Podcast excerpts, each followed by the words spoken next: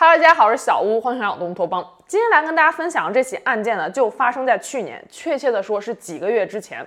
美国犹他州的一位女 CEO 在一次商业旅行之后离奇失踪，几天之后，她的遗体在自己所租车辆的后座中被发现。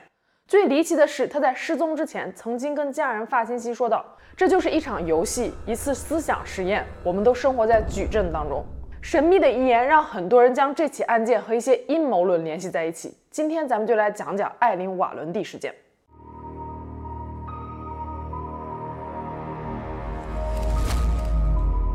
艾琳·瓦伦蒂出生于1986年，在美国纽约长大。根据其父母所说，她从小就精力非常的旺盛，小脑袋瓜里就是各种各样的鬼点子，所以父母对于她走上企业家这条路算是意料之中的。大学时期，艾琳在乔治敦大学主修金融和国际商务，还用业余时间学习了中文。在 Not for Sale 非营利组织还做过志愿者，致力于消除人口买卖，提倡人权自由。大学毕业之后，艾琳来到了美国的犹他州，在那里先后尝试创立了几家不同的科技公司。案发当时，艾琳三十三岁，是科技公司 Tinker Ventures 的 CEO 兼创始人。整个公司有一百二十个员工，分布在犹他州盐湖城和巴基斯坦拉合尔。Tinker Ventures 致力于软件的开发，包括手机软件、SaaS 应用、营销软件等等。根据艾琳的朋友所说，她公司的盈利性非常好。二零一一年，艾琳和丈夫哈里森结婚。哈里森是一名心理医生。根据他所说，妻子没有任何的精神病史，没有任何滥用药物的记录，甚至都没有住院史。二零一九年九月，艾琳计划了一场商业旅行。九月二十六日，他在 Facebook 上发文说，马上就要去旧金山和洛杉矶了，有谁在那边私信我。二零一九年十月初，艾琳从盐湖城前往加州城县，在那里参加了一场为期三天的科技研讨会。艾琳的母亲艾格尼斯记得，女儿在研讨会结束之后打电话给自己，表现得非常的兴奋，说迫不及待的想要回去尝试一些新的想法。事实上，在案发前一年，艾琳经常和公司的同事一起开会到深夜，头脑风暴一些创业的新点子，似乎想给公司做出一些转型。研讨会结束之后，艾琳飞往旧金山南湾的硅谷去见几个朋友和以前的同事。二零一九年十月七日，艾琳的丈夫哈里森和母亲艾格尼斯收到了艾琳打来的一连串奇怪的电话。在电话中，艾琳表现得非常烦躁不安，说话语气非常的急促，根本就不像平时的她。最诡异的是，艾琳的母亲说，女儿跟自己说了这样一段话：“这就是一场游戏，一次思想实验，我们都生活在矩阵当中。”母亲和丈夫根本就不知道艾琳究竟想要表达什么，只知道她的状态非常的不好，很有可能有危险。艾琳还在电话中说，她很有可能赶不上回盐湖城的飞机了，还说自己现在所开的车辆油已经快没了。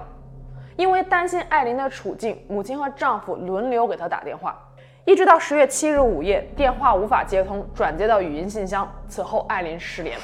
艾琳的丈夫哈里森马上联系了美国通讯公司威瑞森，确定了妻子手机信号最后出现的地点是加州圣荷西阿尔马登高速公路和卡姆登公路的交叉口。艾琳的家人立刻通知了圣荷西的警方，并且告知了警方艾琳所租车辆的颜色、型号以及车牌号码。警方声称连夜在附近进行了搜索，但是并没有发现艾琳的踪迹。奇怪的是，一般来说，租车公司都会在车上安装 GPS 追踪器来定位租出去的车辆。可是艾琳当天所租的车辆并没有安装定位装置。遗憾的一点是，美国圣荷西警方虽然在艾琳失联当天就接到了其家人的报警电话，但是直到她失踪之后的三天，二零一九年十月十日，才将艾琳列为失踪人口。警方的理由是，艾琳已经是成年人了，她有理由自发性的失踪几天。而且，即使在立案之后，警方最初也是将艾琳列为自发性失踪。事实上，根据统计，美国每一年新增的失踪人口都在八万到九万左右，平均每天会有几百人消失。这些消失的人，有一些后来找到了，却发现他们当中有很多都是因为生活中的不如意自发性的消失，比如说家庭暴力、财务问题等等。可是艾琳作为一个成功的企业家，工作忙碌，家庭幸福，在很多不同的领域都身担要职，她有什么理由要自发性出走呢？艾琳失踪之后，她的家人对于警方的不作为非常的失望，他们认为就这样干耗下去绝对不是个办法。二零一九年十月十一日，艾琳的家人在 Facebook 上创建了一个帮助寻找艾琳的专业，请求圣荷西的居民们可以帮他们一起寻找艾琳的下落。不少看到帖子的社区居民们自发性的开车外出搜寻，有一些人甚至还派出了自己的无人机。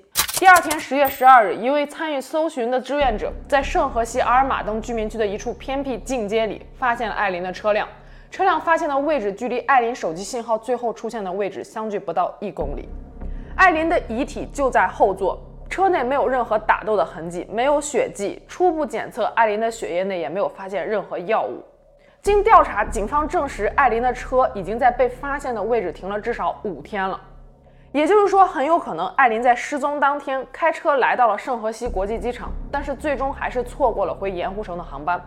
他开着车从机场出来，将车停到了附近居民区的近街，坐到了车的后座里，不知道什么原因突然死亡了。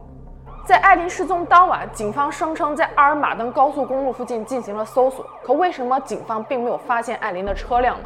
他究竟是怎么死亡的呢？案发之前，艾琳去参加的科技研讨会名叫 Create Powerful，是一个为期三天的课程。据说这个课程是帮助企业的领导人开发自身的价值和潜能的。很多人认为这样的课程就是一个大型的 LGAT 培训。LGAT 中文的直译是大型觉醒培训，说白了就是近些年非常流行的激励课程，也被称为精神传销。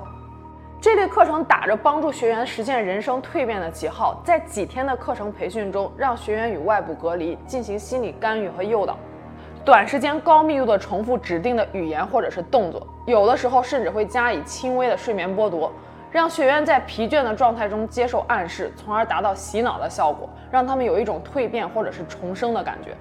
有一些课程甚至跟学员保证，参加完课程之后，个人收入或者是企业的利润会上升多少倍。当然了，这些都只是一些吸引学员的噱头罢了。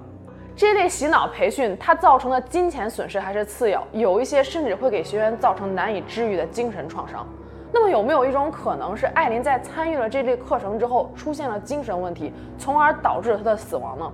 当然了，这只是一种猜测，并没有任何实质性的证据。另外，艾琳在研讨会结束之后，来到了旧金山南湾的硅谷，去见几个以前的同事和朋友。其中就包括电商公司 Overstock 的前 CEO 帕特里克·伯恩。伯恩在2019年8月，也就是艾琳出事之前的两个月，辞去了 Overstock 的 CEO 职位，原因是他曾经涉嫌一起与政治相关的间谍活动。伯恩长期以来一直都是加密货币和区块链的倡导者，他积极地尝试将创新科技融入互联网零售平台。Overstock 是接受比特币的第一批，也是最大的美国电商平台之一。伯恩在二零一九年八月二十二日的辞职信中承认了与俄罗斯女间谍玛利亚·布提娜有染，并且保持了三年的关系。玛利亚在二零一八年时被捕，原因是俄罗斯曾经通过各种方式尝试干预二零一六年美国总统的大选。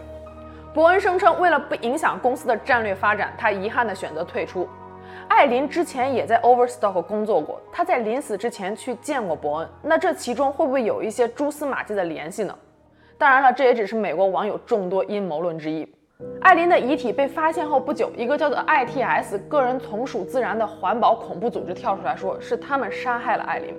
这个恐怖组织成立于2011年，专门用一些暴力手段去迫害一些科技领域的领导者和研究者。这类环保恐怖组织认为，随着工业文明的不断发展，新型科技将会给人类带来极大的灾难，人类应该彻底摧毁现代社会的工业体系，回归到之前的原始状态。如果看过我之前视频《天才炸弹客卡辛斯基》的朋友，肯定就会对这类的恐怖组织有一定的了解，这里就不做赘述了。这个叫做 ITS 的恐怖组织，在二零一九年十一月九日发表声明，这样说道：“我们这群极端分子希望所有文明都灭亡。很高兴我们在西海岸谋杀了两个科技公司的高管杜沙尔和艾琳。我们的屠杀没有其他别的原因，只是想要看到科技系统的两个脆弱附体在我们面前痛苦地躺在地上一动不动。”他们声明中所提到的另外一个受害者杜沙尔是某网络营销公司的创始人兼 CEO。二零一九年十月一日，杜沙尔在自己的家中被绑架。根据监控录像显示，实施绑架的有三个人，其中两个手持武器。第二天，杜沙尔就被发现死于自己的车中，死因是枪伤。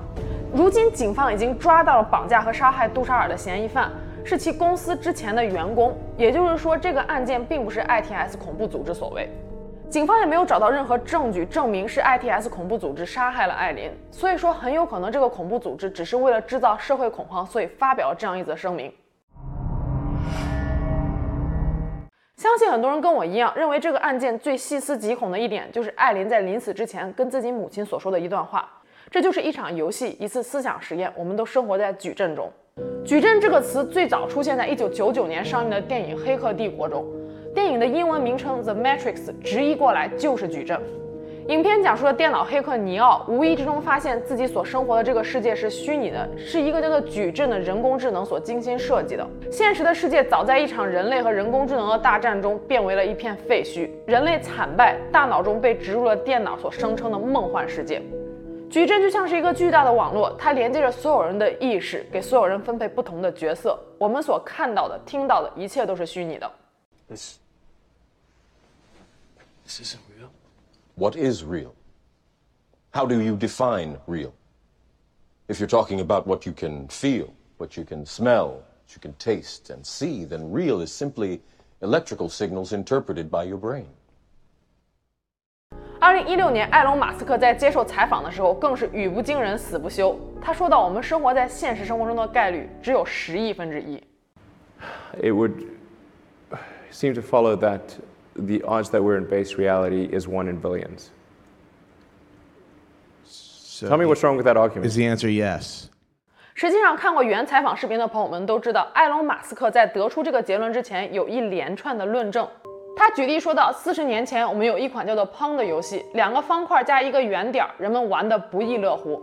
如今我们有了 3D、VR、AR，科技日新月异。如果考虑科技的进步速度，就以我们人类目前的文明来说，在不久的将来，也是有可能创造出来一款难以区分于现实的游戏的。基于这样的逻辑，我们很有可能已经生活在虚拟世界中了。当然了，世界是不是虚拟的，完全就是另外一个话题了。但是事实上，能够读懂大脑所传递信号的人工智能已经在开发了。之前我们提到，艾琳生前非常提倡新兴科技，也尝试给公司做转型。二零一八年，艾琳的公司 Tinker Ventures 曾经发表过这样一篇贴文，说到：思想控制就等于神经控制，未来的脑机对接将是无创的。贴文中还有一个新闻链接，报道的是一家专门从事脑机接口研发的创新型公司 Control Labs。这家公司位于纽约，目前已经被 Facebook 收购。他们目前的一款主要产品就是一个佩戴在手腕上的传感器。该传感器能够接受肌肉神经信号，并且通过信号的传输实现对机器设备的控制。用意念来控制物体听起来像是超能力或者是科幻小说，但是 Control Labs 的产品很有可能让这变成人人都可以做到的一件事。这家公司接下来的发展方向是通过神经网络交互技术来识别人脑发出的各种指令。换言之，就是读心术。在不久的将来，我们很有可能真的实现用意念来打字，不接触电脑或者是屏幕，就可以在社交媒体上发照片。艾琳最后留下的遗言：“我们生活在矩阵中。”再加上她给 Control Labs 这家公司的背书，让人不禁怀疑她的死是不是跟一个更大的阴谋有关。在各种各样的猜测声和阴谋论中，二零二零年二月，美国警方公布了艾琳的尸检报告，声称她的死因是急性狂躁症发作导致的自然死亡，并且推断说她很有可能患有躁郁症。躁郁症又叫做双向情感障碍，患者的行为和感情常常呈现狂躁和抑郁交替循环的状态。狂躁期情绪高涨，精力旺盛，很容易被激怒，也容易与他人产生冲突。有一些狂躁期的病人甚至都不用怎么睡觉。有很多额外的精力工作，或者是参加一些其他的社交活动，但是紧接着是随之而来的严重的抑郁期，认知功能和社会功能都下降。有一些躁郁症的患者因为无法接受自己两个极端的状态，甚至会选择自杀。躁郁症患者由于心脏病等一些自然原因死亡的概率是正常人的两倍。乍听之下，艾琳死于躁郁症似乎是一个比较合理的解释。毕竟，企业家比正常人承受更多的精神压力，也有很多企业家都有各种不同的心理方面的问题。可是，哈里森，艾琳心理医生的丈夫却说道，妻子没有任何精神疾病史。难道说艾琳的躁郁症连身边最亲近的人都没有发现吗？